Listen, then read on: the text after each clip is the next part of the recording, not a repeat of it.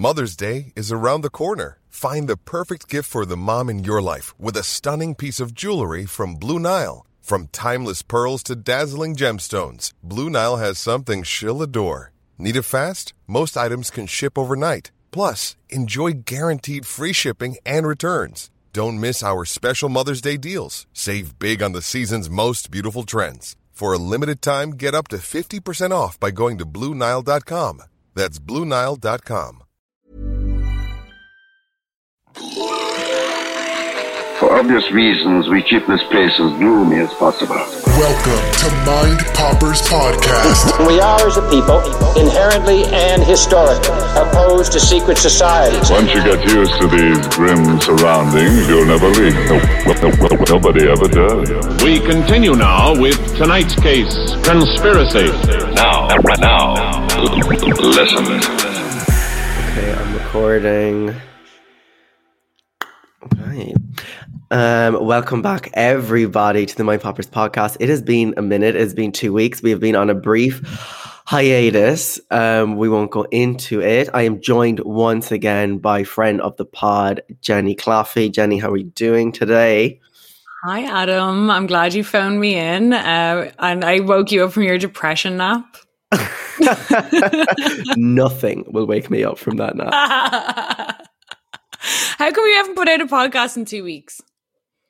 Do you know what? I was just feeling very uninspired. And I that. I could have came on and delivered something, but I was like, if I'm not enjoying it, then I know that it's not going to be enjoyable to listen to. True. Well, no, especially that's not true. I'm like, it, would, it would be enjoyable. You I'm know? like for sure. Yeah, true. for sure, It would be people would eat up. But if I'm not enjoying it, then I'm not doing it. You know? Yeah, I get that. I needed to Um, call you in to ease me back into it. well, yeah, solo podcast. I could never truly. It's it's a lot. Uh, wait now, will I take um, a picture of us on my um, Fujimax Insta thing? Okay. Okay, wait now. Let me make sure the flash isn't on. Okay, smile. Wait, I better hold it down a little. Okay, you ready? Mm-hmm.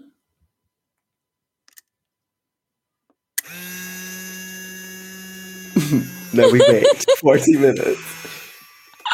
So loud. Uh, you know what is interesting? Okay, so before we get into it, we have a lot on the docket this uh, week. But have you seen that the Friends cast? So that thing on HBO Max streaming service, they're coming up with this reunion soon. Mm-hmm. I Are have you into seen it. Friends? Um, I I'm not like a Friends stan, but I do enjoy Friends. I think like anyone from my generation, um, kind of grew up on it. You know, um, I like I've obviously seen every episode of Friends. You know what I mean? Mhm. Um, but I wouldn't be like an avid rewatcher.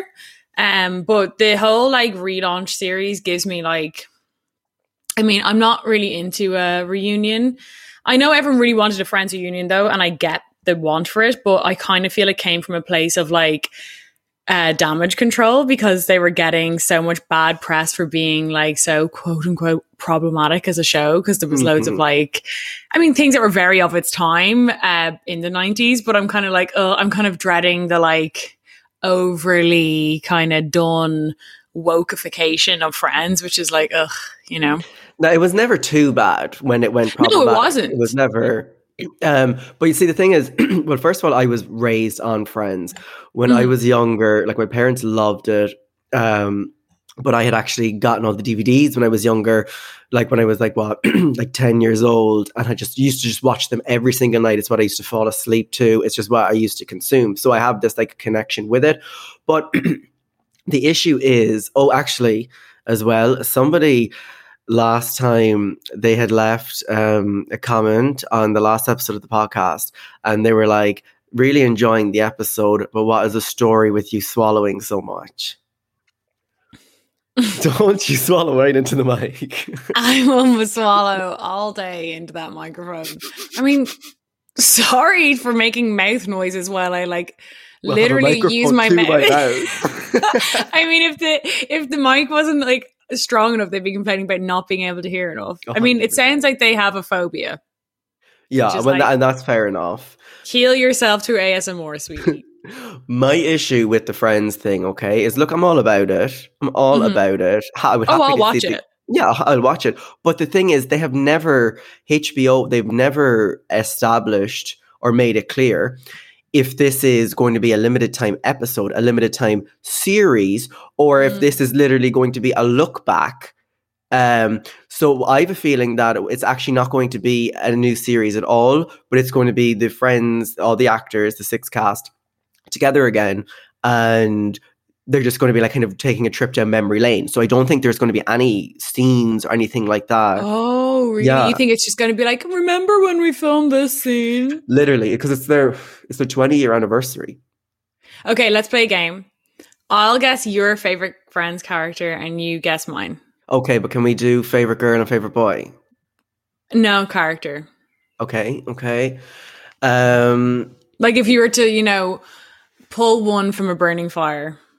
Well, I have two that I think are going to be for you, and they're the same two for me. Uh, really? Okay. Yeah. You guess you guess mine first. Oh no, well I Okay. guess your first actually because you said they're the same. I guess okay. that your favorite Mhm. is Phoebe. That is correct. no, you see, I would have said that your favorite is Phoebe or Chandler. Oh no, nothing of the sort. No, Monica, maybe. Mm-mm. My favorite's Ross. Ross Oh, is like my fucking. is. he is like the funniest fucking character. Like obviously in the first few seasons, like pathetic, but like as that show goes on, like all of the funniest episodes involve Ross. His storylines, his like. neu- I love a good neurotic. Mm-hmm. A hundred You percent. I totally agree. I totally agree. I mean, like I'm a big Larry David fan, so like anything along those lines of like insane neuroses, um, I I love it. Uh, I do. I don't like Chandler though at all. Really? like again earlier seasons he's good i don't like him in the later seasons um i do i enjoy phoebe When he was in the midst of his pill addiction, he was Mm. at top of his game. he was troubled artist you know? Mhm, um he so was at his fun he was at his funniest then and i do enjoy monica a lot though. I'm a geller fan but i have to say ross for me is just like I think it was just the perfect cast. And when they were getting together filming, and I'm not going to like make this a friend podcast, I'm going to move on quickly.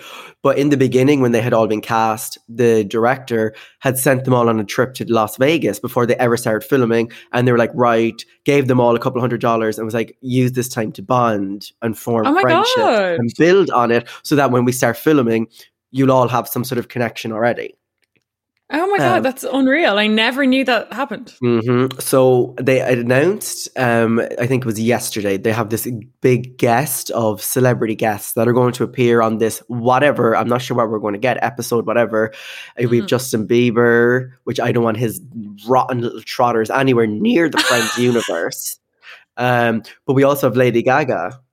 No way really hmm hmm Lady Gaga meets the Friends universe. I'm into that. I can tell you. I'm that. into that because she's a New Yorker. Mm-hmm. She's of a similar, you know, slightly younger, obviously, generation, but like she would have been like in her teen years, I guess, ish, right? Um, when she was like uh watching Friends. She gets the universe. I Justin Bieber, no. And also she's an actress.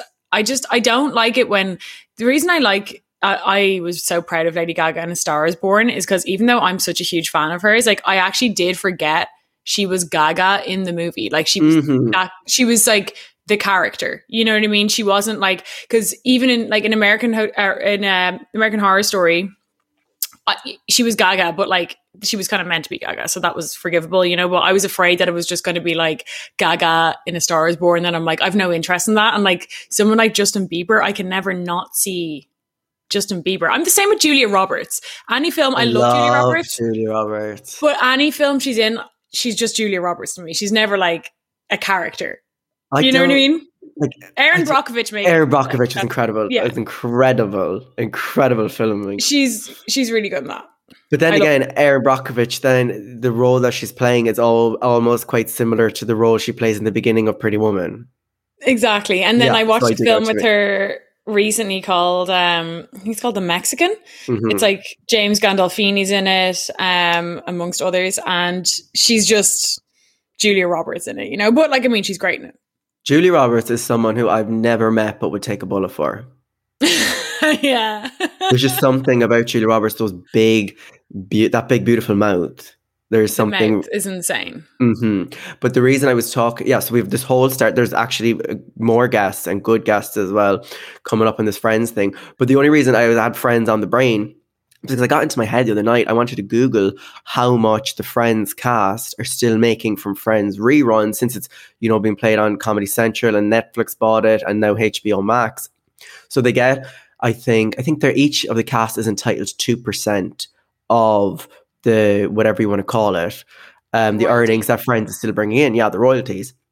And that works out apparently that each cast member of Friends, all six of them every year, are getting in the check in the mail of 20 million in royalties. And they're also um, another thing that they did to remain, keep their friendship really strong, which I just know from the, the episodes that Lindsay and I have done um, on my podcast called It Girls Podcast. Check it out. Um, uh, about Sex in the City because they were always compared, obviously, you know, same Mhm. kind of generation, and like a huge uh reason that like the Sex in the City ladies ended up like kind of hating each other was because of money but friends always they all made the same amount of money yeah. um same as U2, you two the band a reason that they're all still friends and still making music um they split the money completely evenly no matter who does what like you know no matter who Deserve a penny. Lindsay loves U2 she likes Really? Oh, I yeah. hate. Now, look, obviously, there's there's a couple of songs that we all know and we're raised with. That that's fine. But I I can't. I expect. Do you know what really fucking pushed me over the edge with U2 is when they like fucking forced that album onto everyone's phone that year. yeah it's like just you know retire with some dignity Yeah, so I'm not doing that. Um, I think. but yeah I'm looking for I'm looking I'm definitely looking forward to it. I'm de- but you see, HBO Max, we don't even fucking have that yet. oh true We'll be illegally streaming. Um, what do you want to speak about next? Do you want to hit off? Uh, we can do Bill and Melinda, or we can hit off James Charles. oh do, are we doing our mind popper Oh yes, who wants to go first? Do you want to go first? We each brought Uh, um, listeners. We each. I told Jenny to bring a mind popper to the show. Um, I don't know what it is yet, and I have brought one as well, and Jenny doesn't know, and we'll discuss. Do you want to do? Do you want to go first? I'll go first. Um, I took an artistic license with what a mind popper was because you know why not. um, but I am going to discuss um something called submechanophobia. Have you ever heard of it? I've never heard of submechanophobia. Okay, fantastic. I so I'm a member of this community. I'll say it Okay. loud and I'll say it proud. No, so- let me sub- try guess what it is from. The Oh name. yeah. Okay. So say it again. Submechanophobia. Sub mechanic. Okay, sub obviously being the Latin for under. Mm-hmm. Okay, I presume it is. I don't know. Well, don't even have that degree. Don't even have that degree in Latin or whatever. no, I have an English degree. I had to learn Latin f- when I was an altar boy. Brother Athanasius. Are you okay? um, sub mechan. Obviously, I'm thinking like mechanics hmm or machine. So, submechanophobia is it like the fear of being a machine or a fear of being um, in a like a false state of reality? Go on, fill me in. Submechanophobia um, is a fear of submerged man-made objects, particularly un- underwater. Okay, okay, okay. I saw James Kavanagh share something about that on Twitter. And I was the one who enlightened James Kavanagh about this fear. oh. Because we were talking one day, and I've always had this. I have this, like, it just gives me heebie jeebies. Like, and it was actually another YouTube video that told me that it was a name. Because I would always be like, I don't know why, but I, like, can't look at bridges. Like, it just gives me, like, I mean, massive bridges, big structures. Okay. And then it would, I would also have this like gut wrenching, like skin crawling reaction to seeing like whales underwater, even though like, I mean, I know whales are stunning, beautiful animals, you know, all the respect in the world for them. I I know I, I feel you. I feel you on But- that. I would get this like weird fear. I would always say to my brother when I was younger, I was like, Do you ever get this fear of like you're swimming in the ocean and you're like, da da da da da. And then all of a sudden like the water beneath you gets darker and colder and you're like what is that? And then you notice it's this massive thing underneath you. And then i watched a, a youtube video once can't remember which one was but they started talking about this and i was like holy shit i never realized i had that. And it's specifically man-made objects because i would also get this like when i found out that like you know when people do like scuba diving to shipwrecks hmm I nearly jumped out of my body like when I found out that was a fucking thing. And it actually goes beyond like so many like it's like there's people have different like aspects of it. So some people like really hate um specifically like boats and like plane crashes, which I guess on a basic level you can kind of understand or you can kind of be like, "Oh, is it like just this creepy thing because it's like, you know, for example, like the Titanic, this big ca- catastrophe that was like now underwater and sitting there and the same with like plane crashes." But then it kind of evolves also into um there's also underwater museums around the world. Why the fuck? And Oh, I love who? that idea. I hate it. And I often find myself Googling it. And um, just, you know, that did you ever get that where you Google something you're terrified of All and you're like looking at it through All your hands? time. It's like self harm, but weirdly addictive.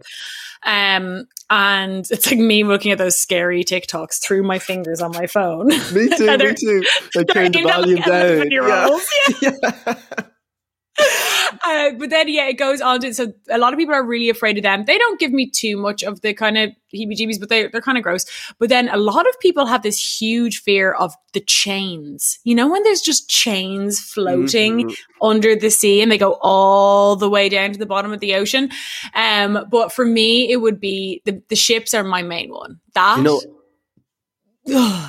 it's like because I totally get what you're saying. While at one at one point seeing these things, like say a plane at the bottom of the ocean or whatever, it's endearing and it's fantastical and it's beautiful. But at the same time, it's this overwhelming sense for me of you don't belong here. And then seeing something that is so unnatural to that environment just sitting Yeah. there, it's like it I, I do Mm.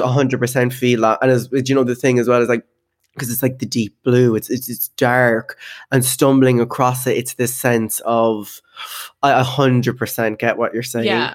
I know, I know. Um, And so, like, there's that. And then, like, another aspect of it that really freaks me out. I remember the first time I ever got this fear, I was in, like, I actually remember it really imprinted on me. I was in geography class in like second year or third year. So I'm like 14 or whatever.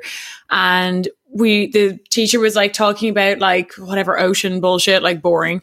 I always hated geography. What pointless subject. No offense to anyone who loves geography. I was just like, I thought geography was like, we're going to be going and exploring Africa. yeah, yeah. it was like learning about limestone. I was like, Mhm, mhm. what the fuck?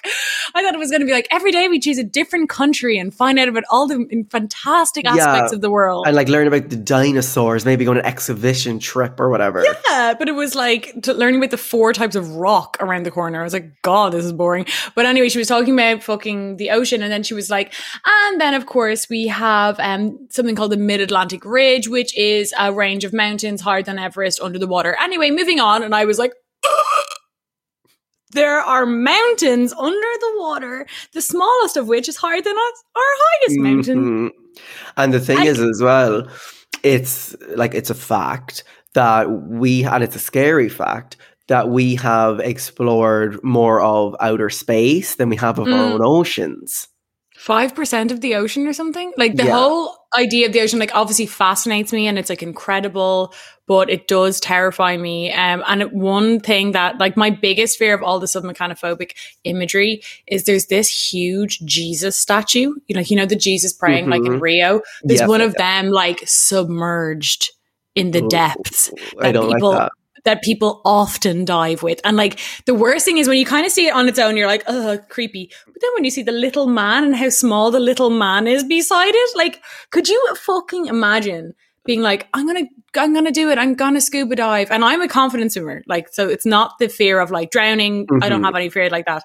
But like being like, yay. And then you're like, oh, what's that down below? And then the, the instructor's like, come on, let's go explore. And you're like, okay. and then there's a face the size of your house. No, thank you. And it's made of concrete and it's been down there for millennia. I don't No, know. I don't-. Probably not millennia, but But that's the thing. It's it's like this overwhelming sense of the unknown when it comes to the ocean. So I hundred And percent thi- feel that. Yeah. What's your mind popper? Well, I won't do mind popper yet. I will Okay. save mine for a while.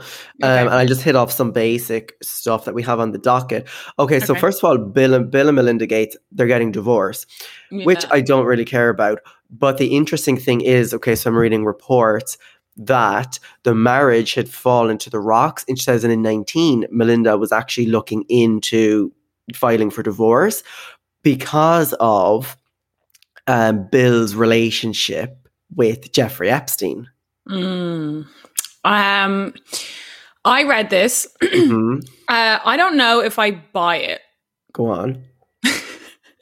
it was an inside job. No, what I I don't buy is that I don't buy that someone like Melinda Gates, who is an extremely like accomplished woman who has like great dealings in Microsoft, she is not just like a trophy wife or a stay at home. Like she is as involved in Microsoft as you can be. Um, I don't believe that she didn't know how involved he was with Epstein. I think she just is like terrified of it being public. You think that there could be some more stuff to come forward? I think that she knew.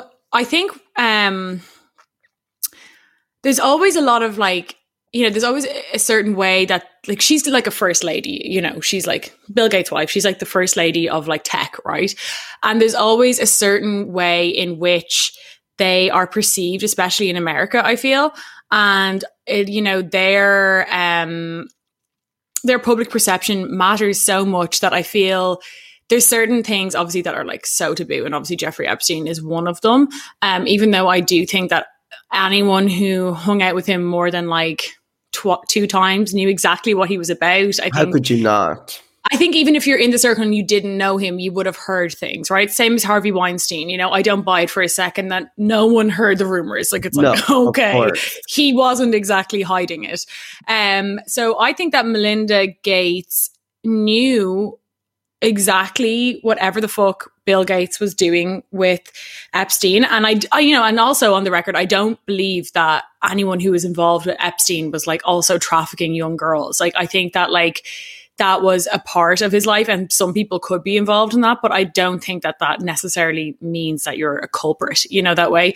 Um but i do think that in this day and age any um any association with epstein is such a fucking bad look uh, that melinda gates who is also like this first lady. And as we know all these kind of first ladies like uh, you know and whether you believe it or not is like entirely up to you. But like they always they love to kind of play into the you know women in power especially in the tech world. It's this like women in tech like we're breaking the glass ceiling. So i think that if she wants to further her career um being associated or not even being associated with bill gates but the perception of forgiving him for hanging out with epstein like would like halt her career so much. So I don't think it's necessarily that she's like, my husband was flying on the jet with Epstein. Mhm. And I don't think that it means that I she knew all of his dodgy dealings, but I think it's more of a public perception thing that she's like, I can't be seen to be forgive this. Like I could deal with it maybe when it was secret, but there's possibly more going to come out. Or even if not, I think just just the mere like look of being involved with Epstein, people's minds go one place, right? Um, and as I said, I don't believe that it means you had anything you you know one hundred percent had anything to do with like fucking you know half uh, uh, uh, half of the shit that he fucking was involved with. But I do think that it's like a, a really smart move on her behalf, to be honest.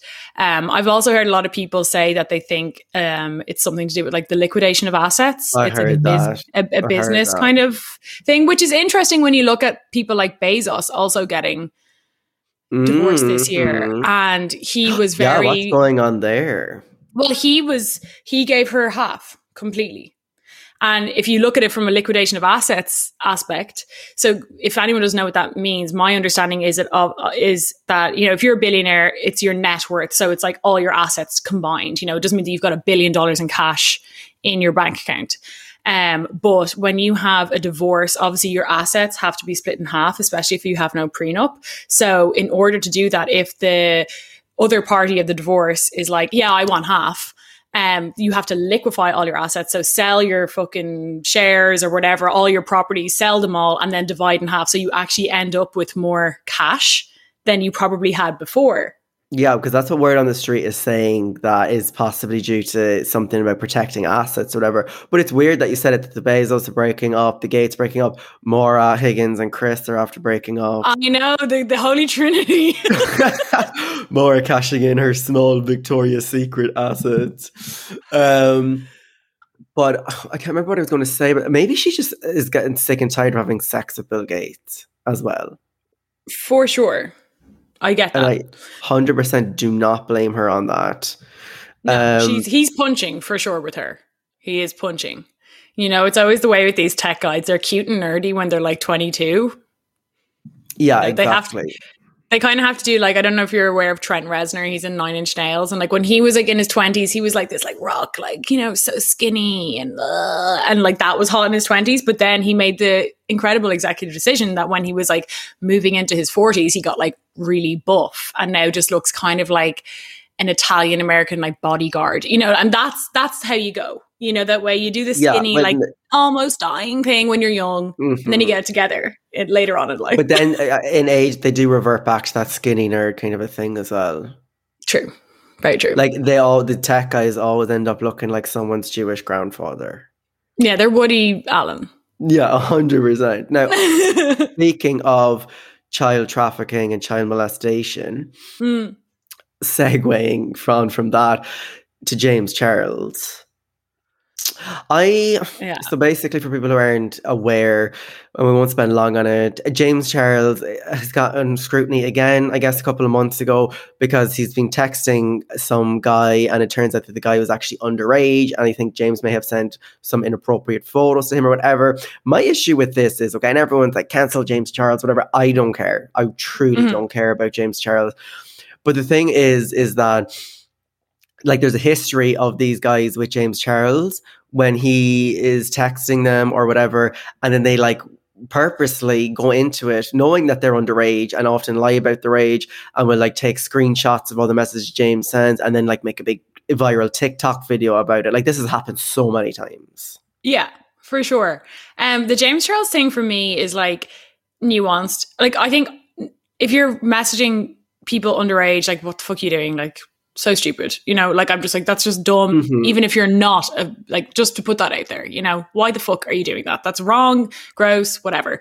Um, I disagree with the rhetoric around like calling him like a like pedophile. I'm kind of like, you can't like a pedophile is like specific to like prepubescent children and it's misleading and it's and it's not endorsing what he did but like to categorize someone as a pedophile when they were messaging someone who's 3 years younger than them even if it is illegal is i think a bit of uh it's insulting towards anyone who is like victim Exactly. of it uh, takes child abuse it like takes the power away from like the term pedophile. yeah and like it has its own like it's wrong it's illegal for a reason Mhm. but um it is different um again illegal but like i just i find it kind of it actually takes away from their argument right? Because you're being so hyperbolic by using such and it's also a term that's like whoa like that's like you know the pedos don't even last in prison. You know that way like they're like bottom of the fucking barrel no matter where you go. Um however with him i will say like dude what the fuck are you doing? Like you are so famous. Like, say, even if he was like texting these guys, like, A, why are you using your Instagram explore page when you're like, um, so fucking famous as I like know. a dating website? Like, that's just in that it's just like counterintuitive to like your career, uh, which you claim to be, you know, this big business person and like you're, you care so much and you're so professional. It's like, okay, that's like the opposite of professional. Like, I wouldn't even like having a fan base, like, I wouldn't even. It'd be, it'd be like me, like going on my explore page and then, like I don't know, finding uh, people who follow me. And like he had this weird thing of like when they followed him, he was like, "Ooh," you know, like me, like following girls back and being like, "Hey, want to go out and like do a gram of coke?" It's just like what, like find people in your own circle to do Yes, that with, like, please. um, duh. but like, but like, it's like find people in your own circle to do that with. You know, that way, if you, if you, even just from a self preservation point of view, like, why are you putting yourself out on the chopping board? You know, if there has been instances of all these guys making Exactly. these It's fake like, why haven't why haven't you even learned by now? Why aren't you asking people for IDs and shit? A hundred percent, I get it. yeah, like, or just use Grindr. Like, I don't like, and of Mhm. course, people can lie there as well, but like, you know, it looks even worse that you're like literally refreshing the explore page for some young looking guy. He was also on Logan Paul's uh, podcast. Oh yeah. quoted being like, I'm not attracted to guys in their 20s. I will literally date the youngest possible. It's like, oh. he was like, I'm talking seven, 16, 17. Like, bear in mind the age of consent in America is 18. So it's like, you literally on the Yeah. record. Like, and like, look, there is also things called Romeo and Juliet laws that do are in place. Um, I think it's like five years, four years, depending on your age. Where it's like, I know it's in Ireland. Sarah had told me about it. Where like, so the age of consent here is seventeen, right?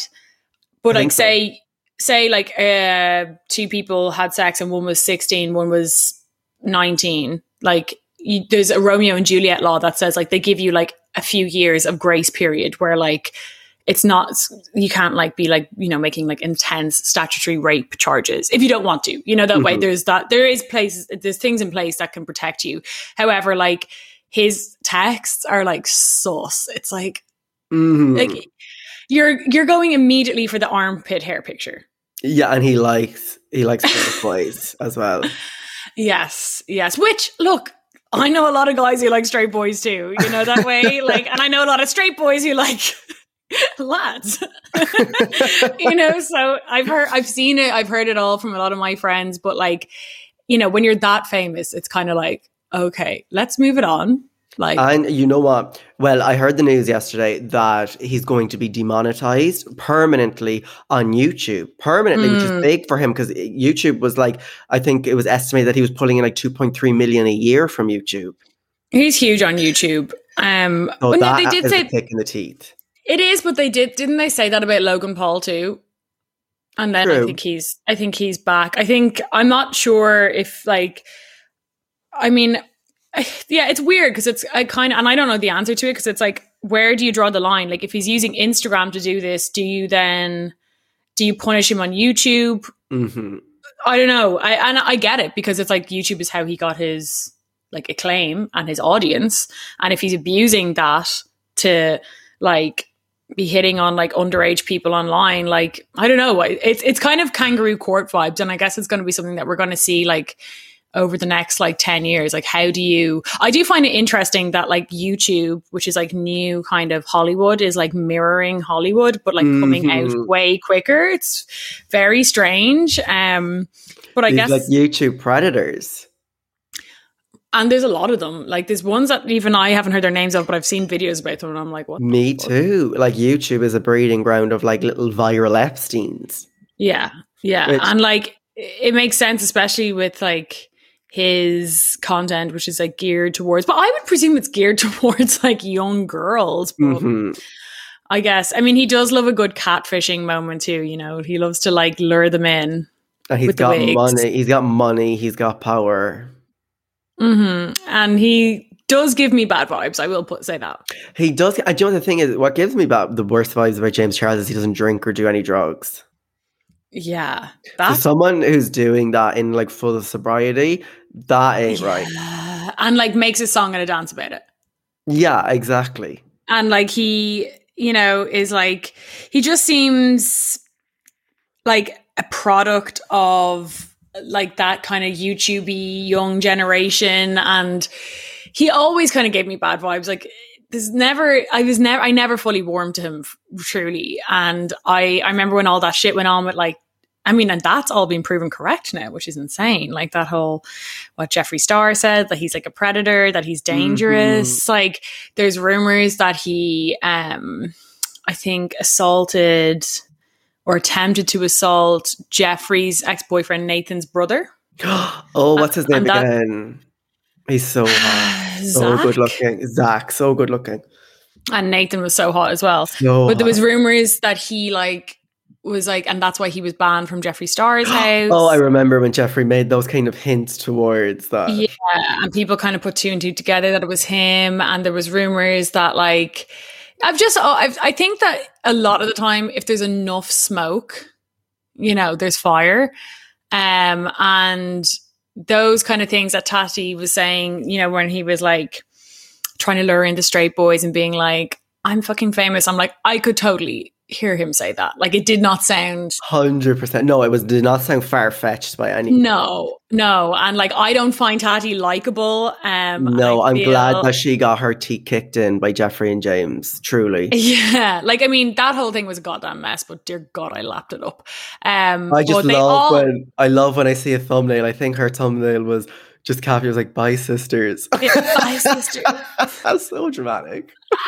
but yeah, I I don't like. I think I think Trisha Paytas says it right when she talks about these kind of people being cancelled. She's like, look, they'll be fine. You know, she's like, no one is truly cancelled until you cancel yourself. Mhm. Like, I think Jenna Marble showed us that. She was like, I'm taking myself off the damn internet and she's gone. And I think, you know, there's been so many scandals of like every single YouTuber, herself included. And I think it's just like, just keep moving on. Even like look at Logan Paul, who again, I don't find particularly likable, but like that man filmed a dead body hanging from a tree. Like, that's Mhm. about as low as you can get bar fucking soliciting nudes from underage people, you know, that way. And he kind of clawed himself himself back up and he has his podcast now and he seems He's to be doing fine. amazing. I Yeah, mean, like- he's, he's going to be boxing Floyd Mayweather, Floyd Mayweather soon.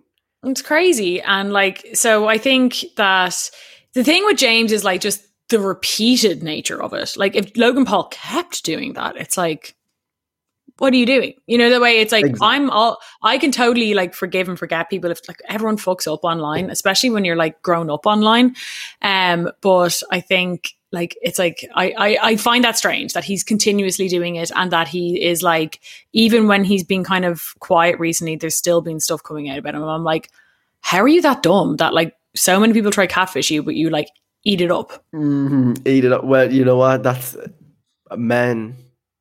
that is men. Like you see something that you like and you don't ask questions. It's terrible, but it's just well, he got his.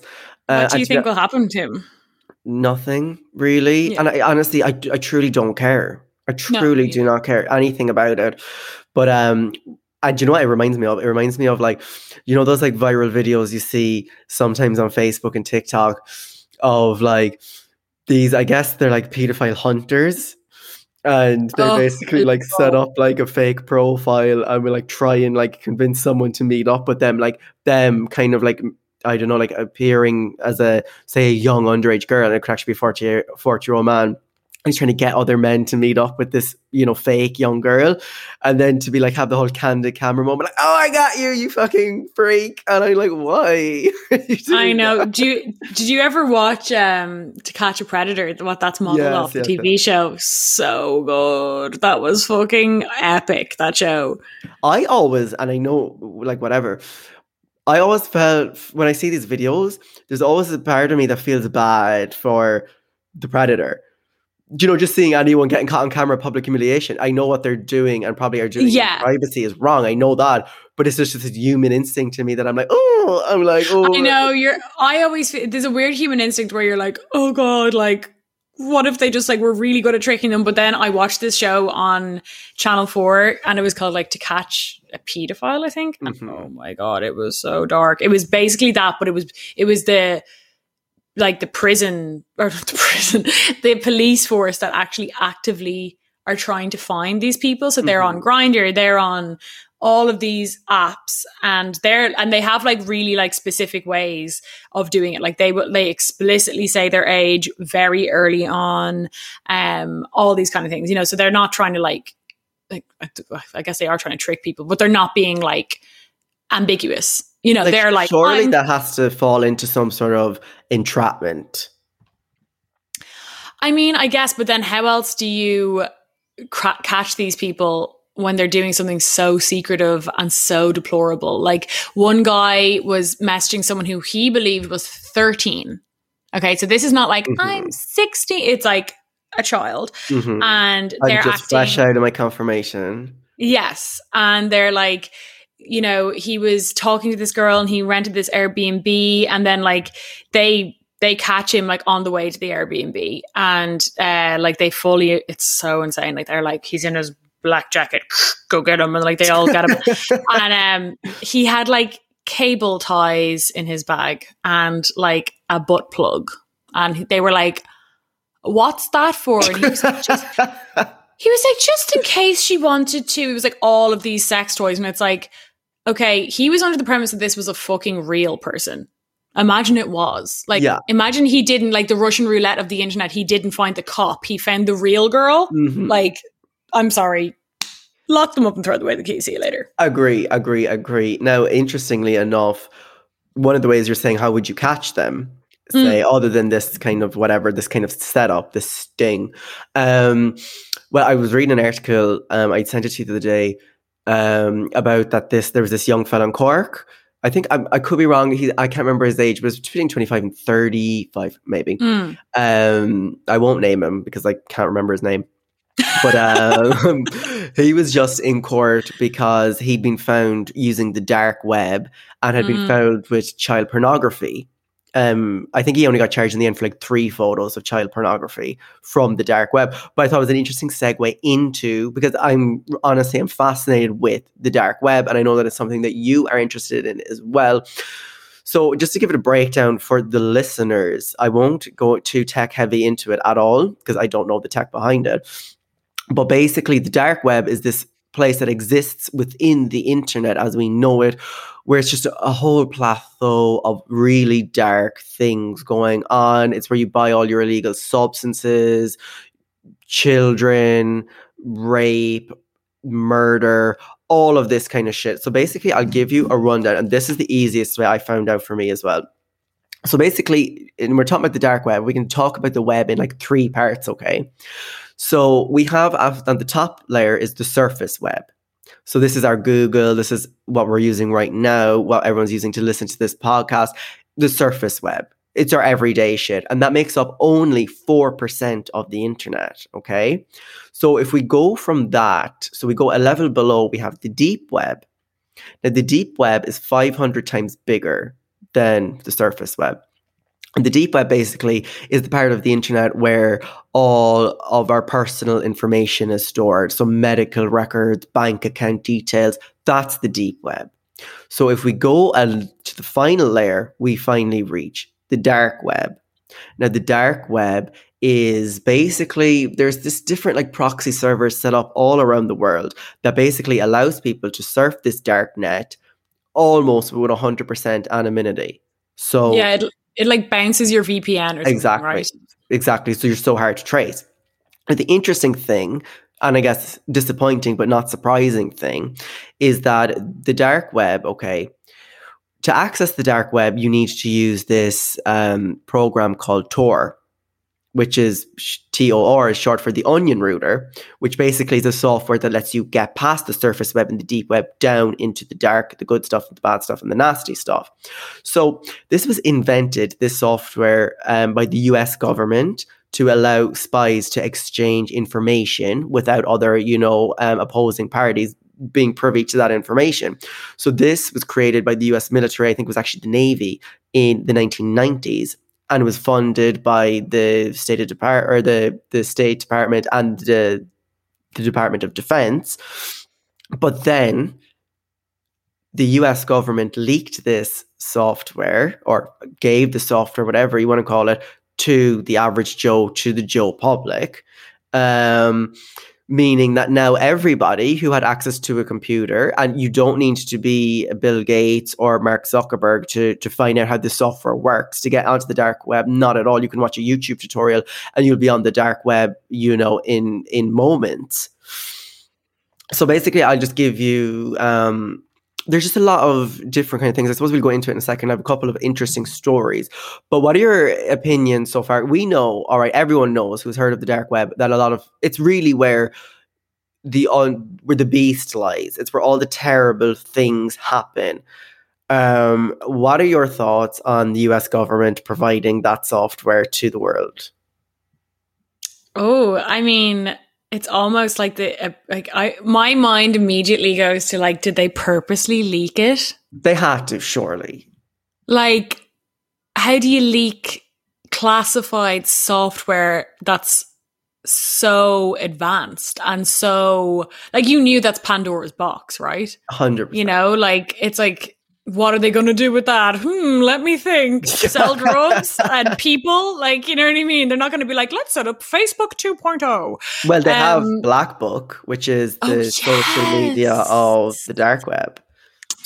The dark web fascinates me. It's what it's kind of very similar to what we were talking about earlier with like submechanophobia. It's this like fear of what lies beneath, but like Mhm. looking at it through my fingers on my phone. Like I first became aware of the dark web when I started listening to podcasts actually, and I was mad into my crime podcasts, um, as all of the mentally ill are, and Mhm. I I was Mm. listening to I don't know if you ever listened to Sword and Scale. Do you ever listen to that podcast? No, never heard It- of it.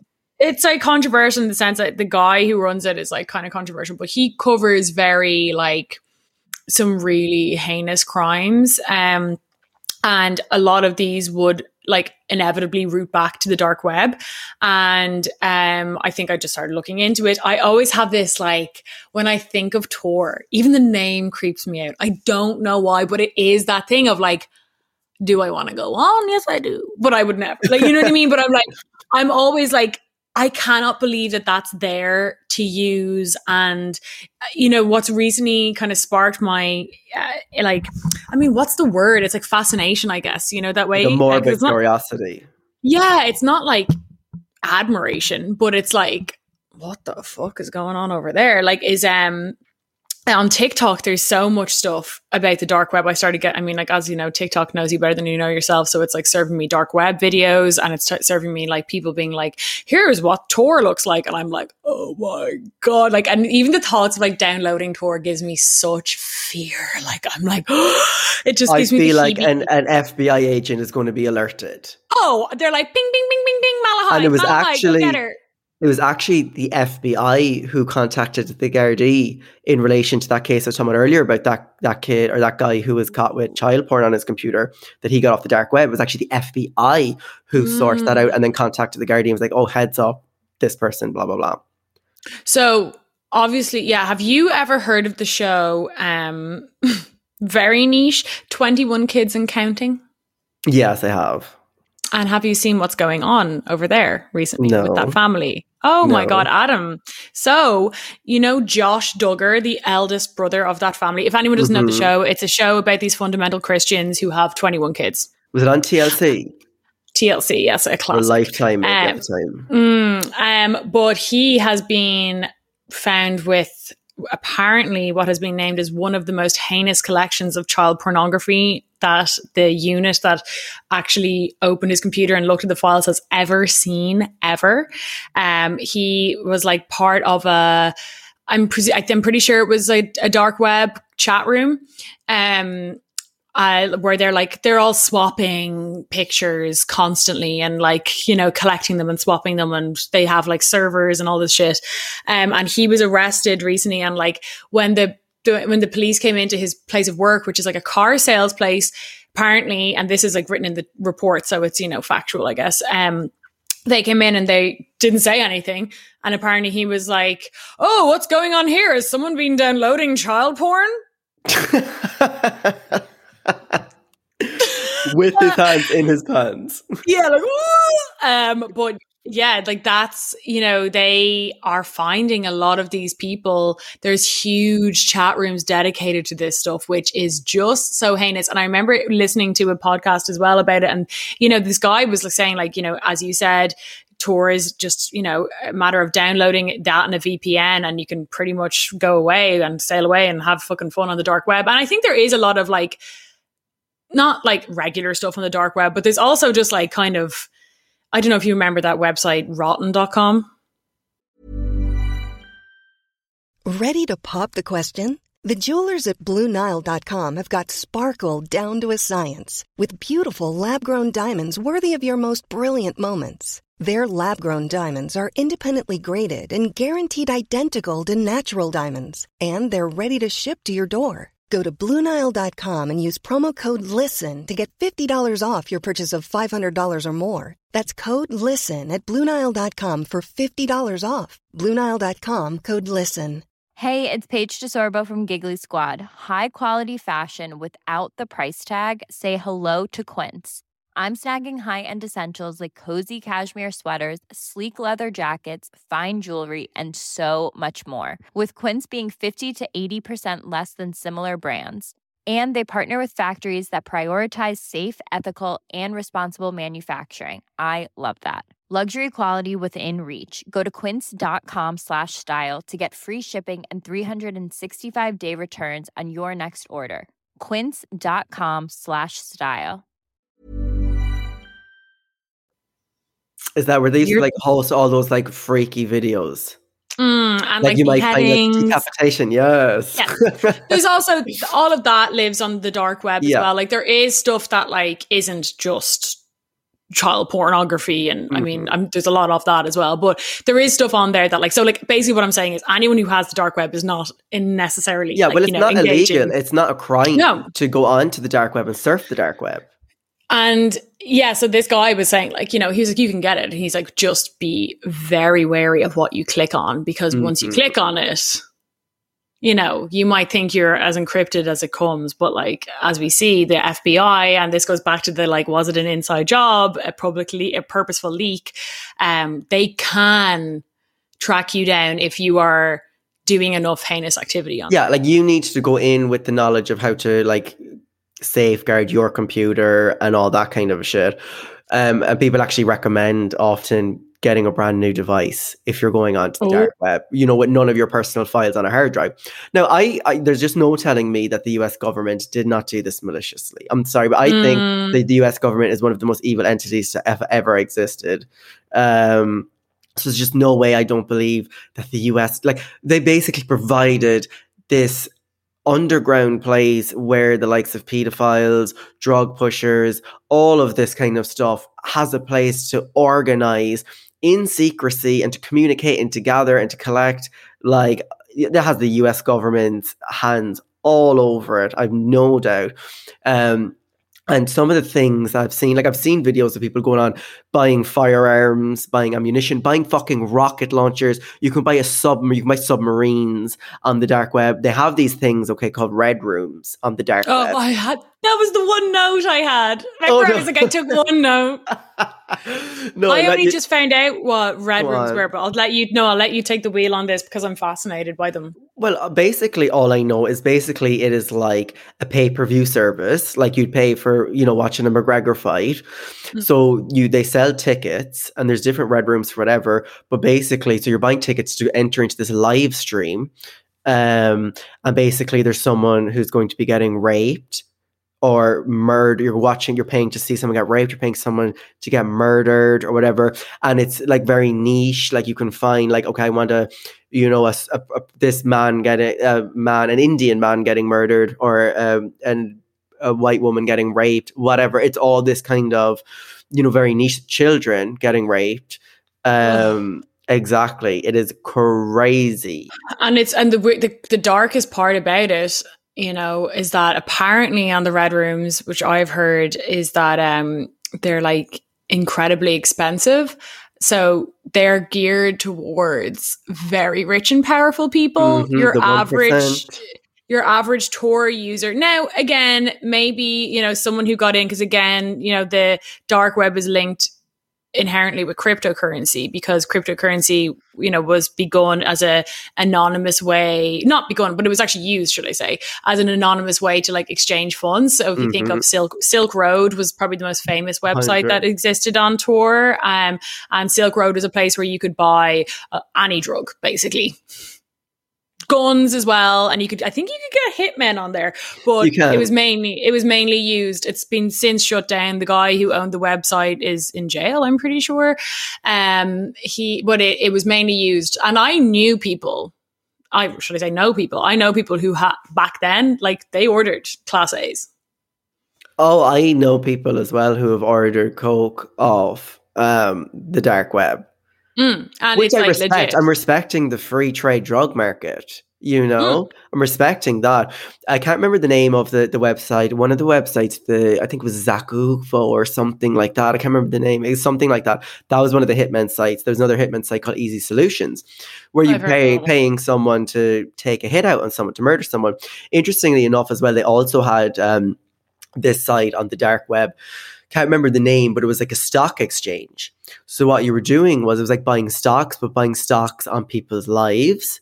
So basically, you're buying you're buying stocks, and say if it, it basically creates reason for someone to go out and murder a specific person oh, because Oh, yeah, if this if, like- person, yeah, it's a big payout if this per if you have your money on this person getting murdered. It's like it's like you're you're shorting someone's life. literally, literally. Oh, and it's not like necessarily like celebrities or whatever. It can be, but oftentimes it's you're, you're you could have a hit out on you. You could be a person on this exchange, and you would never know. Oh, like the it just is the creepiest. It sounds like a fairy tale, you know that way. Like it sounds completely fake. It it just sounds so beyond anything you can imagine. But the fact that I mean it's one hundred percent true. Um, Mhm. and the red rooms, it- just to go back to them, like that really creeps me out. Like how geared towards extremely rich people they are. And as I said, with cryptocurrency, you know, of course, someone could be someone could be like an early adopter to cryptocurrency and have like fifty bitcoins, bought them when they were like Mm-hmm. Yeah. a tenner. But you know that way. part, For the most part, I do think that those red rooms are geared towards. I mean, sick individuals, point blank, but with a lot of money. it's the you know rich that and way. powerful. It's the one percent. I mean, it's not like it's not like Joe down the road is Mm. you know importing little girls for his sex ring. No, it's the likes of Epstein.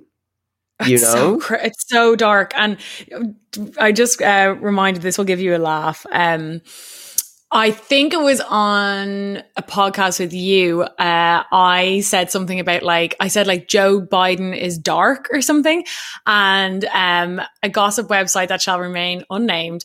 Uh, I was sent screenshots of it where they were calling me like a QAnon truther because I said Joe Biden was gave me dark energy, and I'm like, sweetie, he does not have to be involved in Pizzagate for me to give him for like me to get dark energy off him. His like simple like you know puppeteering of the likes of Israel or bombing the Middle East. hmm If that's not dark, like I don't need like him to be like you know using red rooms on Tor Yeah. to be dark. Like But- yeah. the reality, oftentimes darker than Yeah. the, the conspiracy. Exactly. You know I mean? Like we might not know if Biden has any hand in the likes of Pizzagate or whatever, but we know what's dark about Biden that we can say for sure is that he was a warmonger. We can talk about his crime bill.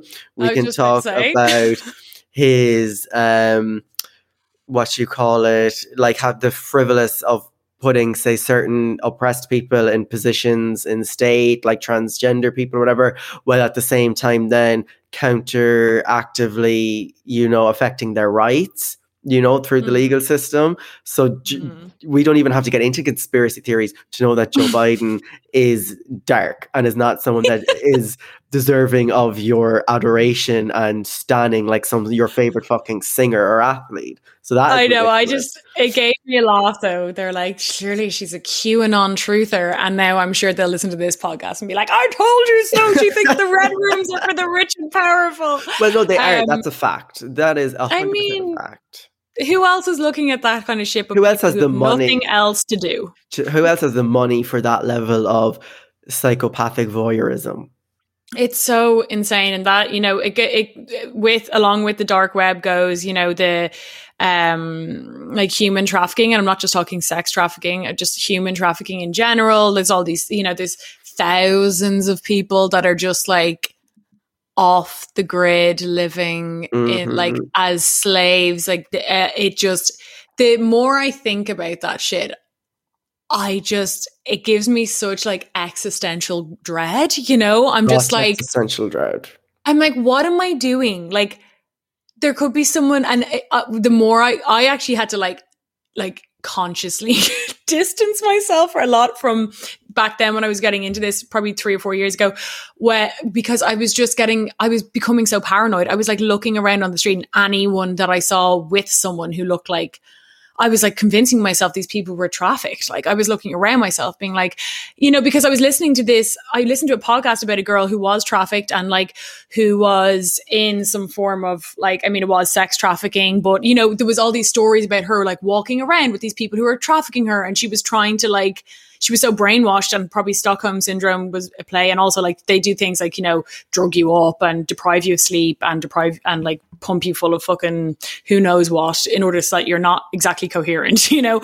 But I, uh, you know, there's all these stories and I was just like, I couldn't wrap my head around it. Like how this girl was walking around with these slave masters and people were just like, do, do, do, you know, that way. And I was like fucking convincing myself I was seeing like full on slaves everywhere. I was like, I have to stop it with the podcast. You were like, as in the ghost whisperer, but you were just seeing sex trafficked. I know. people I was all like- over, like O'Connell Street. I was like whisper no, I wasn't, but I was close to whispering in people's ears, being like, blink twice if he is your captor. You know? I'm some like mad Elwyn on O'Connell Street being like, he will save you, get away from him. Oh well, another hell. moving on from the red rooms. Okay, Mm. so I have a, a lovely tale. One of my favorite tales from the the dark web is a, a web. And when people are just for reference going onto the dark web, it's not like you're typing in say www.redroom at whatever. Yeah. It's the it's so if you're look, looking for things it's it's a complete random generated mixture of numbers and letters. So it could be like a b l g k 5 7 do you know? That's how you find it. And these the websites are constantly changed and recycled. So you have to go when you go into the dark web you have to go to some place called uh, is it wiki?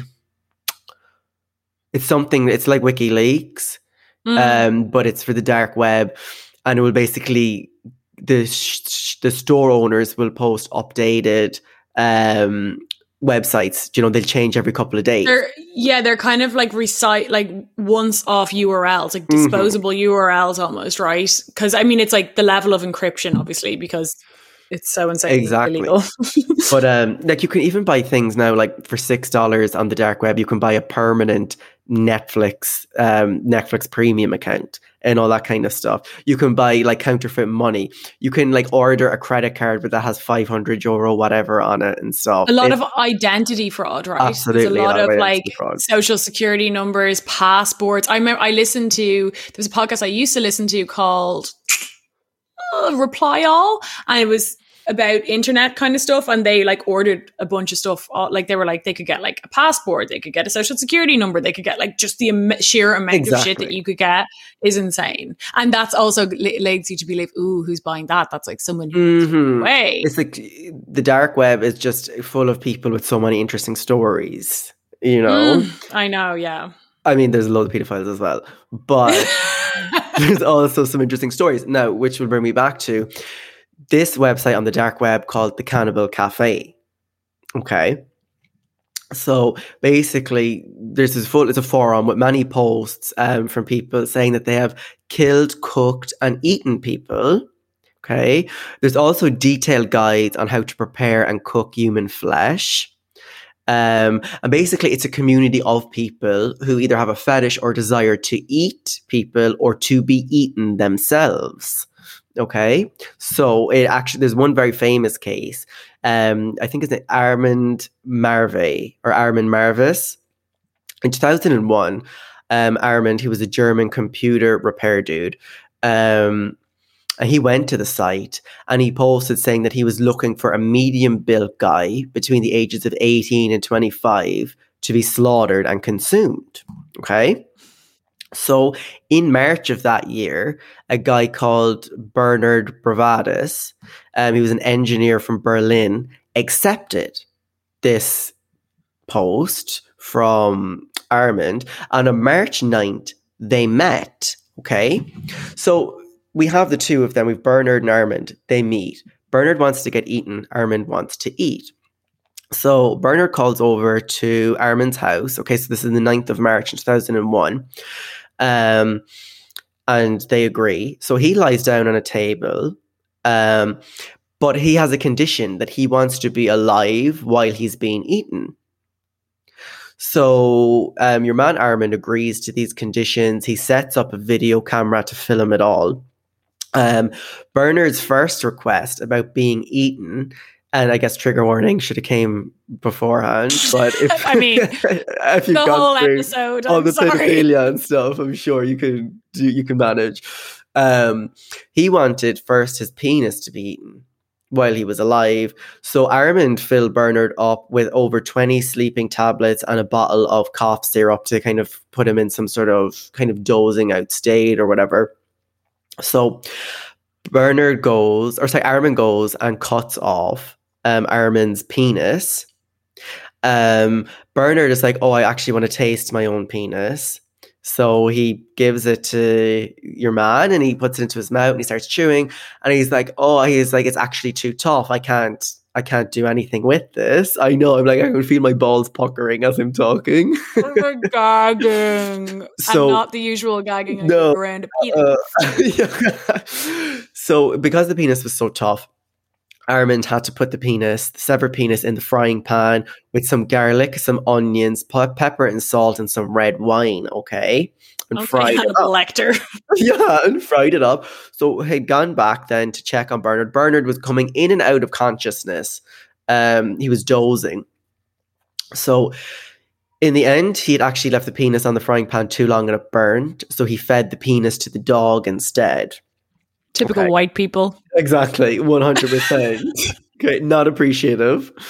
Um, The dog? the dog had to eat the penis. So How Armin- dare you? I, I know, feed it to a little dog, like little what, little your dog behind you. What's your dog's name? Belle. L. Elle. Okay, okay.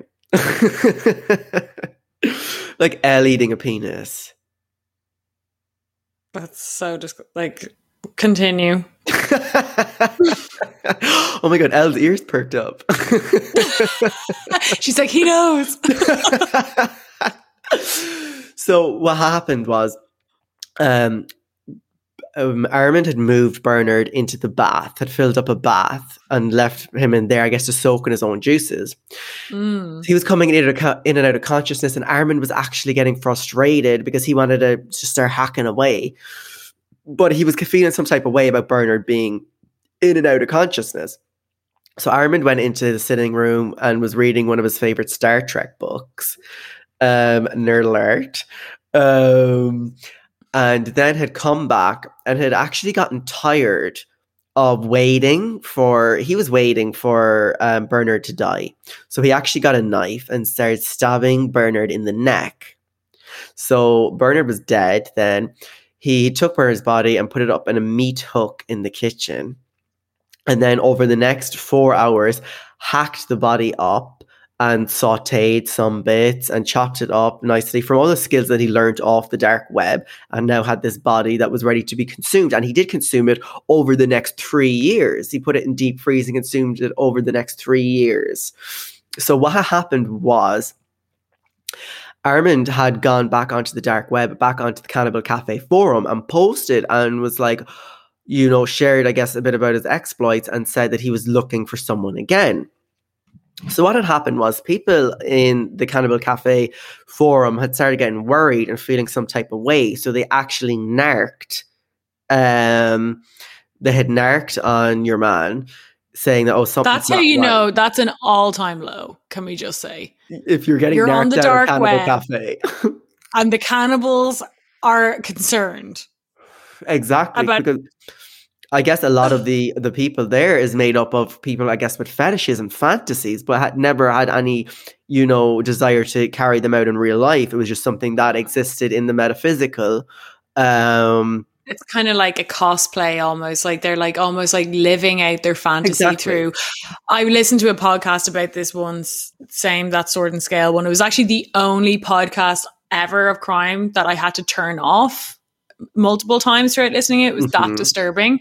Um, and it was a similar thing, but it was about uh, children eating them. But Oh. and it was he was the whole thing was about like reading transcripts between these two people. Now the people were arrested and all this for you know I, I actually don't know sorry i don't know if they were arrested but there was no evidence that they had actually done these things but the the detail in which they were talking through fantasy was just so mhm. dark So, like, to think that that's what they're doing, they're talking in really explicit terms, is my point. The fact that they were concerned, oh, exactly. Exactly. no he was arrested in 2002 after people narked him out.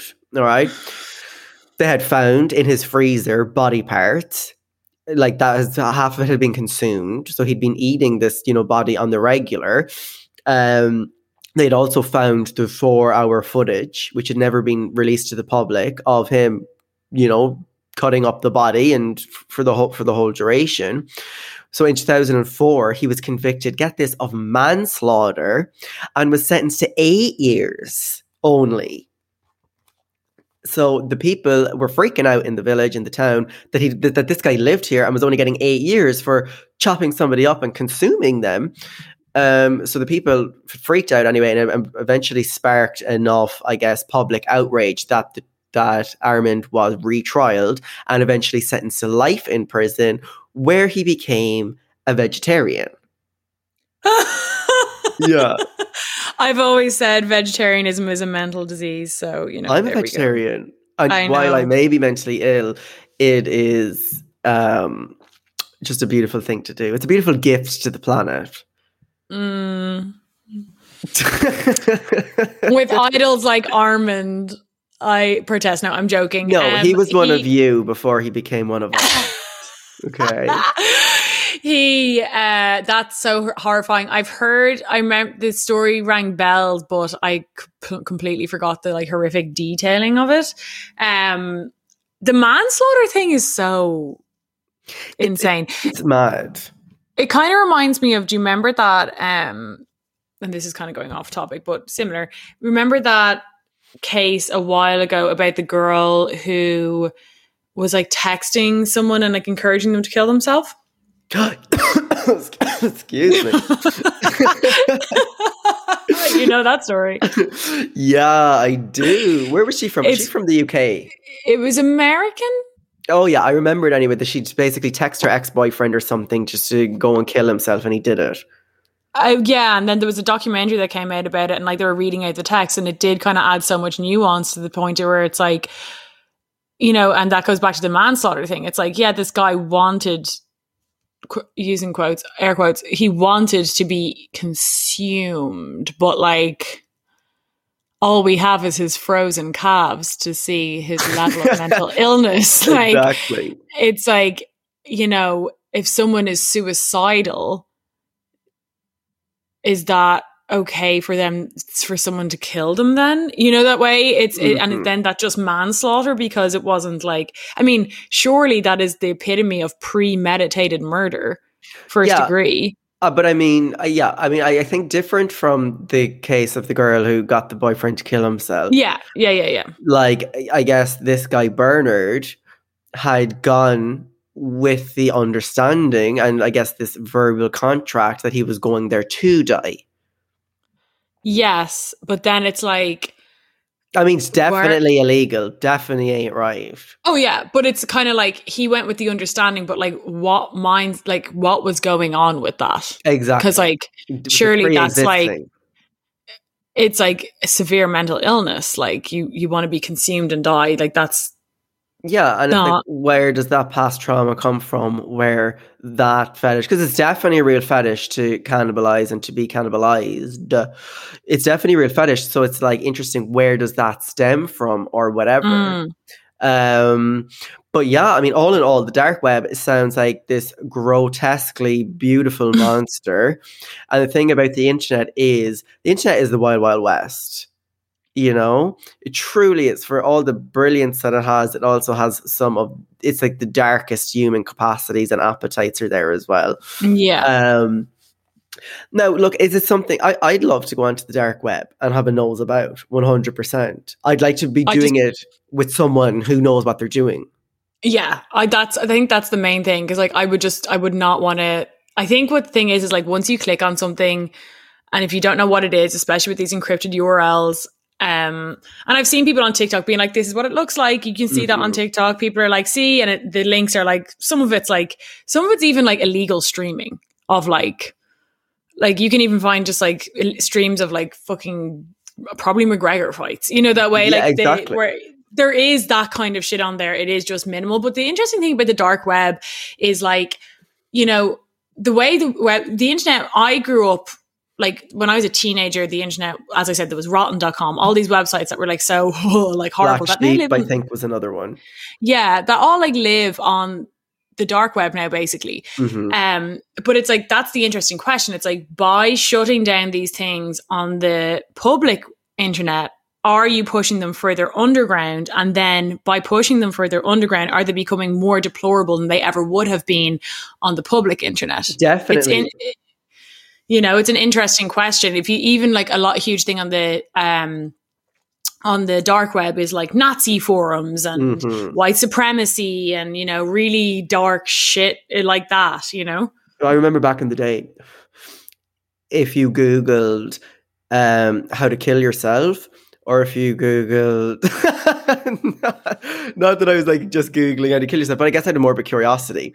But say Well, if you like, if you Googled like the most painless ways to kill yourself, as Lana Del Rey plays in the background. Uh, uh, you know, just like when you're searching things in your teen angst or whatever.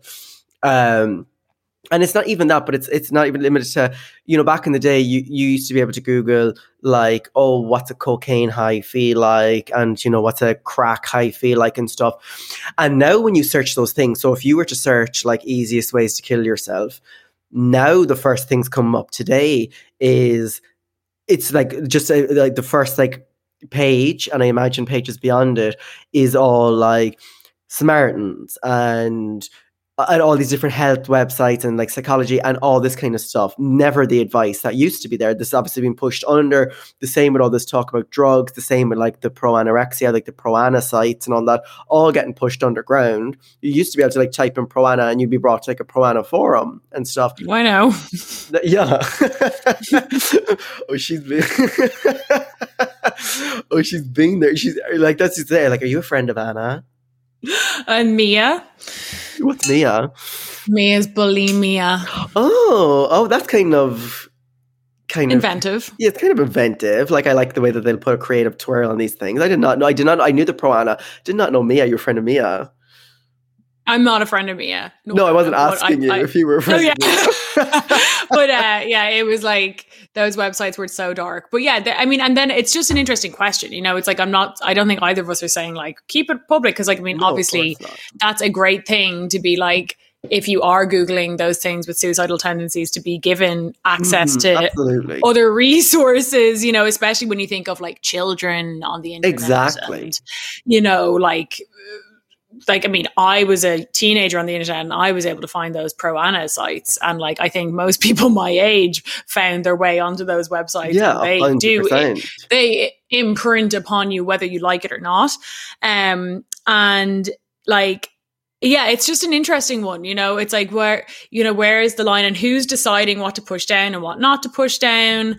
Um, but then once they are underground and on something like Tor or the dark web or whatever, you know, there's it's that's the real Wild West. And then there's like no line of Mm-mm. what's acceptable. And then it's also like there's a lot of trolls on the dark web that like would be on these websites it- like again not actually involved in the kind of weird niches or subcultures that they're kind of interacting with but just kind of doing it to like ruffle feathers and maybe push people further into their like bigotry or Mhm. niche interests or encouraging people to do things that they maybe usually wouldn't on the normal internet you know um so that's it is a really it's a weird world it's fascinating and terrifying in the same sense i like I, the the dark web again as you said like it's something that i'm like oh my god what what, what but then i'm like is it worth the risk of what i Mhm. could see But you know what? It's definitely being utilized by the power of good as well. Like people Mhm. who are rebelling against establishment, all of this kind of thing. That is where they're going to be communicating as well and rallying and all that. There's definitely going to be a lot of leaked documents that the governments try to hide that are going to be available. So as evil as it is, like anything, there's a a good side as well. Um oh yeah, so I was watching right um I was on Traveler TikTok last night. Um it was like My dad's always on Traveler TikTok. it was like 4:30 a.m. and there's these two girls who are part of the traveling community in Ireland that I follow. Um, and they were live, and it was actually very intimate live. There's only like 13 of us there. Um, and people were like, some they were getting uh, some small bit of abuse, but they were getting. I, I had posted in. I posted in abuse. no, I po- I posted in, and I was like, I was like, oh, you girls, um, should. I, I said I'd love to see you girls make um some TikToks on traveler culture because that's something that's very interesting to me, something that I know very little about, and I would love to get someone who you know has a history with the traveling community onto the podcast. Um, and they were like, they said, or they're like, oh yeah, we'll make some videos, but um, they were like, just ask any questions you have away. So I was like, oh, I was like, that was very open of them. So I, there's like 4.30 in the morning last night, I was asking them questions. I was like, do you know, I was like, is there any, um, like say traveler or like holidays that are specifically, you know, just celebrated within the traveling community? And they were like talking openly and like very generous with their information and their sharing about traveler customs and this kind of a thing. But then someone had commented on this live stream and was like, oh, I'm here because I got, or I'm here watching you guys because I clicked a link on the dark web. Ooh, that's creepy. Mhm, mhm. And the girls didn't say anything about it because I think they weren't really familiar with what the dark web was as a concept or whatever. They're like dark mode on your phone. Yeah, exactly. So obviously, someone within the dark web was talking about these two girls on some forum or whatever, and, I say you were like, oh, should I tell them? because I knew that me and you were going to be talking about the dark web today. And then when I saw it, I was like, oh, that's fucking weird. Like, weird. Like, obviously, someone was like saying, oh, these two traveler women are talking. on, But still, to find that through the dark web, it had just come up on me as I was swiping through TikTok. It was weird. Now, I will finish up on my mind popper. I won't Oh, yes. keep you long, but it's so interesting. Um, and it was actually funny that you mentioned Nazis a couple of minutes ago when we were talking about the dark web. But my mind popper is designer Nazi uniforms. Okay. Okay. So I came across this article um, in the Fashion Spot by um, Nika Mavrodi. Um, so basically, she was speaking about, she was linking back all of these, she linked back five of these big designer that we know designers today that are celebrated today that all have direct links with the Nazi party. Okay. So I'm going to start off with Chanel. So this is from an excerpt. It was published in 2011. It was called "Sleeping with the Enemy: Coco Chanel's Secret War Exposed." Um, so basically, this um, exposed Coco Chanel's activities as a spy for the Third Reich. Okay, so the New York Times review of the book um, it opened with, and I'll read this. It's a quote. Gabrielle Chanel, better known as Coco, was a wretched human being, an anti Semitic, homophobic, social climbing, opportunistic, ridiculously snobbish, and given to the sins of phrase making, like if blonde, use a blue perfume. She was addicted to morphine and actively collaborated with the Germans during the Nazi occupation of Paris. First of all, that sounds like my new Tinder bio. like, can you imagine? Like, Adam O'Reilly, better known as Coco, was a wretched human being, anti Semitic, homophobic, social climbing, like a 100% morphine addict. Wearing blue perfume, wearing Yeah. bitch. but yeah, so that was, I thought it was interesting that Coco Chanel. I did not know that Coco Chanel was actually named Gabrielle Chanel. I guess I'm not really Mm. um, into the world of haute couture. Um, Yeah, I've I've heard of her anti-Semitism, all right, and her she is a she was a massive Nazi sympathizer mhm. from what I, heard. I I, don't know it. I've never read into the details of which, but like Now, I that book it. sounds like something that might be interesting to us. Mm, The That sounds good. Sleeping with the Enemy, Coco Chanel's Secret War. That sounds something. I might look into that and see what the reviews are like, and we can look into Mm. that. Um, next up, okay, in this article, they talked about Cristobal Balenciaga. Um, who had a Oh. close relationship to Hitler's ally General Franco. So Balenciaga designed many dresses for General Franco's wife and even came out of retirement to create a wedding gown for the fascist great granddaughter, or sorry, the fascist granddaughter. So the interesting thing during World War II, Hitler was trying to. So in the 1930s, Hitler was trying to get all these big fashion institutions to move, I guess, from Paris, France, wherever, and actually move to Berlin. Mm, he wanted Um, like Berlin, right, to be like the center of culture and Yeah, of Europe, exactly. basically. Now, the one thing I can respect about Balenciaga is so Hitler had sent five big German men over to Balenciaga to be like, okay, well, this is what's going to happen. You're going to be moving Balenciaga over to Berlin. And he was like, no. He was like, I can't do it. He was like, he was like, you wouldn't. Um, I'm just is my French accent. He was like, you wouldn't take the bulls and ask them to run in Berlin. You know, as in, like, Oh. take the bulls from Spain. So I was like, okay, respect you, Nazi sympathizing bastard, Balenciaga. Um, also, unfortunately, we have Louis Vuitton, whose leather house goods was a, had a strong tie to the Nazi party, and the family's eldest son, Henry Vuitton, I guess, became one of the first Frenchmen to be decorated by the Nazi party for his loyalty and efforts to the regime. We also have two more. We have Christian Dior.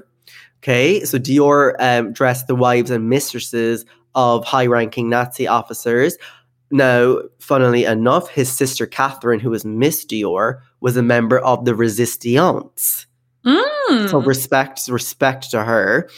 Um, and then I guess, which seems to be one of the most incriminating, was finally Hugo Boss.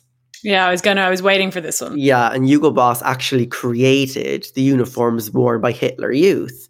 Um, and now, and which was even worse, the company Hugo Boss had would source their labor from, I guess, concentration camps and Nazi prisoners um, in its factories. And then in 2011, Hugo Boss issued an official apology for the company's, I guess, behavior during the Second World War which I went to click on to find the apology on their website, and they have, have since removed it.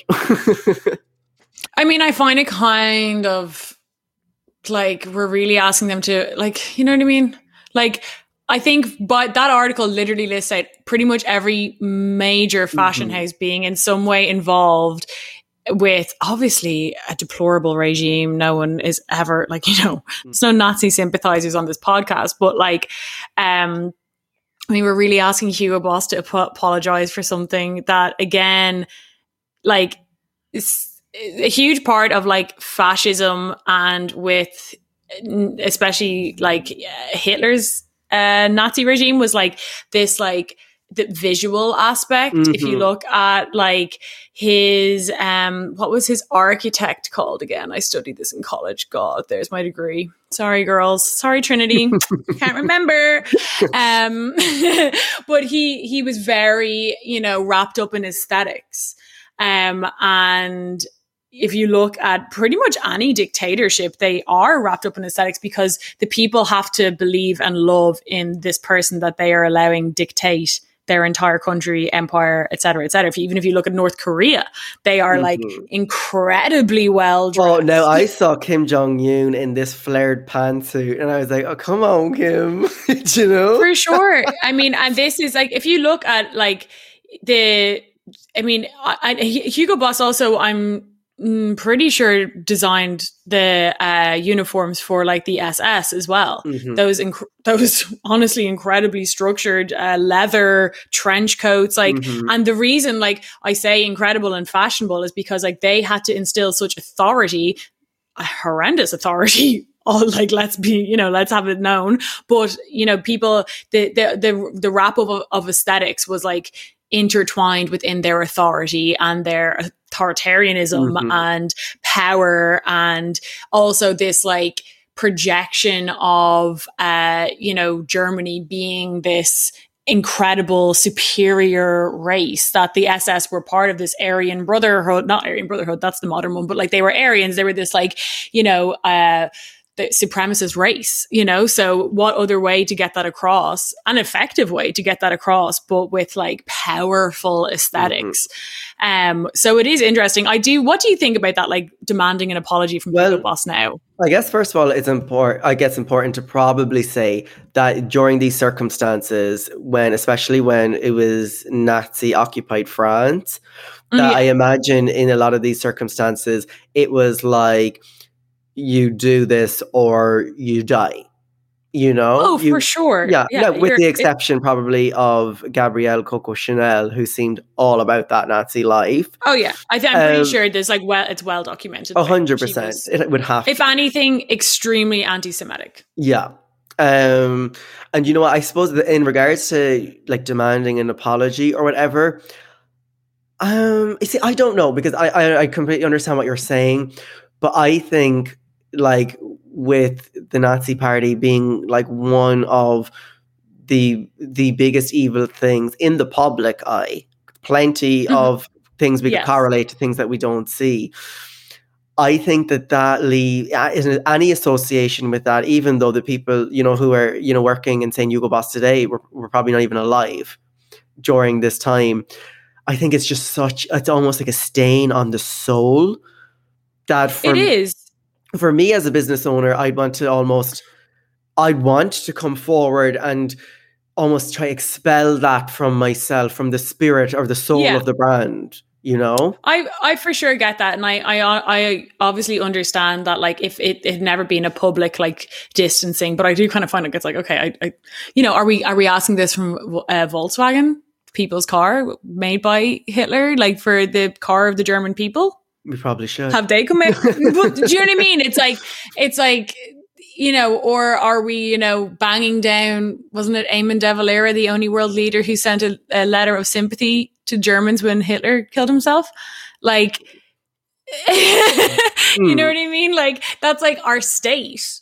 You know, I mean, and of course, I understand Hugo Boss, but I do kind of find it like a bit like you know, splitting of hairs as Yeah. well. It's like I I mean, how many people really did we really think that what they were still cutting away the little Mhm. Hitler youth outfits, But you know? I think, but I think you know what it's like.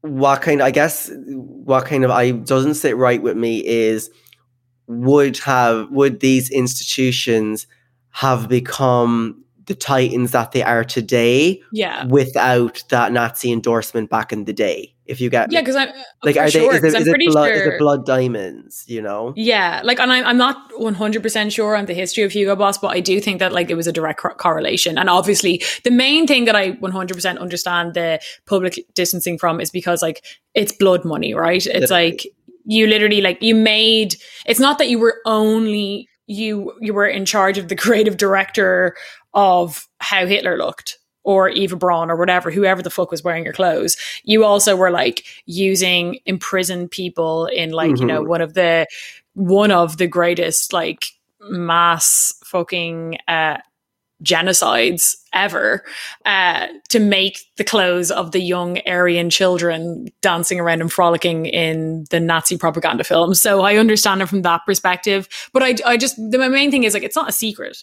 It's not like they were like shh, Mhm. shh, you know that way. It's I'll not like it was like a, a document.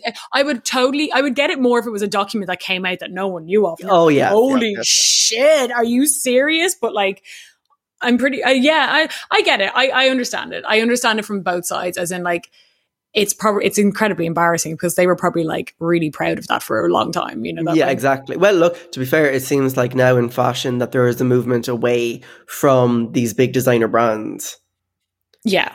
So, For I mean, yeah, so let the pendulum swing that way. Actually, very interesting, funny. I was on, I was just on, on Google a couple of weeks ago, and like, obviously, I'm from Cobh in Cork. Came across um, this old picture in Cobh, okay? And a lot of Cobh, Mhm. when you look at old pictures, a lot of the buildings, like say within the town, are hundreds of years old. I mean, they may not look 100 years old, they've been kind of done up or whatever, but like it's easy to see where you are in the town when you look at like a photo from like 100 years ago. to where you'd be in the town now. It's you know Sure, a lot of the same buildings and stuff. And what did they have? Only flying was a big Nazi flag. Mm. Nazi flag, and you know what? Obviously, the Nazis must have came, you know, used used to the port because we've the second biggest natural harbor in the world. Um, Mm-hmm. So obviously, the Nazis must have docked at one point, and obviously, the people of Cobh were like, "Welcome, Nazi soldiers." But Irish people like freaked for the Nazis. yeah, and you know what? Um, it was. It's just funny because I don't know if you ever watched Parks and Recreation. I did, yeah. So if you remember, there was an episode where they talk. They they live in Pawnee, and they used to have the history of Pawnee. So it, they were talking about every t- every time the town's name has been changed was when they felt threatened. So they changed it to side side with whoever they felt threatened. So this I can that's that was like with Cobh. It was like Go like, Cobh would like change the name. Yeah, it's like welcome Nazi soldiers, and then like you know a couple of years later it changed its name to like welcome Taliban soldiers. You know. I'm like, I'm imagining like Cobh, you know, like Cobh is spelled C O B H. I'm Yeah. imagining Cobh C O sharp S H. You know that like sharp S they use in Germany. literally. like this is how we spell it. yeah, it was like it was literally about self-preservation. You know, Irish, Irish so people funny. are such sneaks, aren't they? You know, um, but yeah, there was a big Nazi sympathizer movement. I think, but that it came from the whole British thing, which is like the what is it? The enemy of my enemy is my friend. exactly, and I can I can understand that that the I mean again, look, I don't know at all the history of um the relationship between Ireland and Nazi Germany, but You should look into it. I will definitely after I seen the fucking Cobh flying the Nazi flag. But I can totally understand, like even in like social interaction, like if you fall out with someone in a big way, you suddenly find yourself gravitating towards someone who you know is on the outs with that person. Yeah, and I think it's like by our uh, alliance with fucking, or, or like even symbolic alliance with uh, Nazi Germany, it just shows just how toxic that could end up. You know, it's like it's like, woo, go go Germany, like Nazi uh-huh. soldiers. like do you know we were the we were like the only country to send a letter of condolence, really? like or at least one of the only. We sent a letter of fucking condolence. Being like, we're so sorry Mr. Mr. Hitler took his own life. Incredibly sorry. well, I suppose, look, people will do crazy things in the name of self preservation. True. Um, we're coming to the end of the show. We're recording for an hour and 30. It flew, to be honest. I did. What a way to spend a Saturday What a way to spend a Saturday. I need to get up and get dressed and get showered and say hello to the world. Same. It's you know we well at least we've got a few more hours of brightness now. I know. Well, I'm. Ho- uh, you know what? I want to go for a walk, and I was meant to go for a walk yesterday, but by the time I was awake, it was pissing rain. Um, and they said right that uh, I was reading an article last night just to finish up on um, that said that with coronavirus and stuff are um, the weather apps being deliberately manipulative to say if it's going to be like a scorcher at the weekend, are they deliberately saying it's going to be pissing to stop people from like making these plans about going out with a bag of cans? Oh, like I I was only talking to people about this yesterday. I remember even this in the first fucking lockdown. It was like 80% rain all day. Yesterday was like a beautiful day. Yeah, and yes, it was today so was supposed to be pissing. Oh, no, but it wasn't in Cobh. Cobh was lashing yesterday. Oh, was it? Uh, Yeah. Dublin was like fucking beautiful. And I was like, oh, it's going to rain all day. There's no point in making plans. And I'm like, oh my God, I'm, it's working. It's working. Ah! we get it. No, we get the weather in from the. I want to say the Atlantic, hmm but I, I I won't because I don't know. You are on the Atlantic Ocean, I'm pretty sure. Yeah. well then, okay, we will leave it there. Thank you, everybody. Uh, see you in hell. See you in hell. Planning for your next trip? Elevate your travel style with Quince. Quince has all the jet setting essentials you'll want for your next getaway, like European linen, premium luggage options, buttery soft Italian leather bags, and so much more. And is all priced at 50 to 80% less than similar brands. Plus, Quince only works with factories that use safe and ethical manufacturing practices. Pack your bags with high-quality essentials you'll be wearing for vacations to come with Quince. Go to quince.com slash pack for free shipping and 365-day returns.